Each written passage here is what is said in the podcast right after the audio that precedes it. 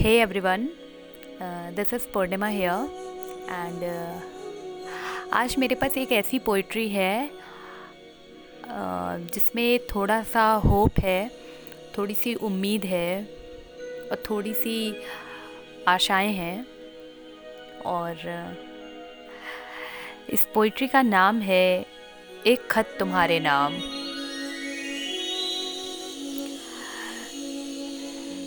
ज़िंदगी में जब थक जाओ तो रुक जाना।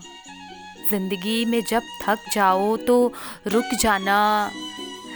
ज़्यादा नहीं तो बस सिर्फ़ दो पल को ही ठहर जाना। ज़्यादा नहीं तो बस सिर्फ़ दो पल को ही ठहर जाना और सोचना कि अब आगे कहाँ जाना है।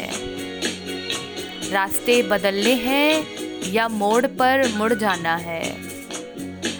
सही वक्त पर रास्तों को खाली कर हट जाना और कांटों से लगने लगो जब तुम अपने खुद के ही लोगों को तो फूलों की ओट में छिप जाना।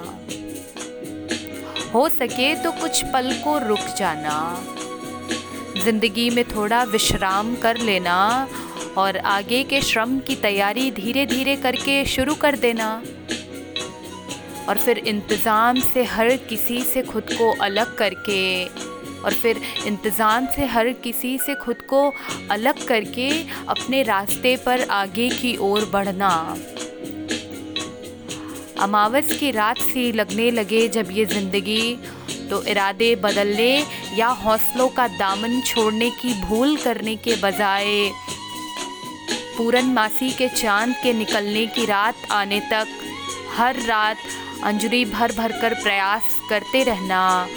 और याद रहे कि कभी किसी के साथ की, किसी का भी हाथ तुम्हारे हाथों में रख कर एक कदम चलने की भी आस मत रखना। क्योंकि यहाँ अगर तुम डगमगाए तो संभलना मुश्किल, और अगर भूलवश गिर पड़े तो दोबारा उठना नामुमकिन सा लगने लगेगा। इसलिए कोशिश बेहतरी की करना और अकेले चलने का साहस गांठ बाँध लेना। इस ज़माने को सिर्फ़ रुपए की बोली और भाषा समझ आती है। इस ज़माने को सिर्फ़ रुपए और बोली की भाषा समझ आती है। हाँ तो नर्म मिजाज ज़रूर बनना। हाँ तुम नर्म मिजाज ज़रूर बनना मगर थोड़ा सख्ती का लिफाफा अपनी दूसरी जेब में रख लेना। मीठी बोली बोलने का प्रयास करना।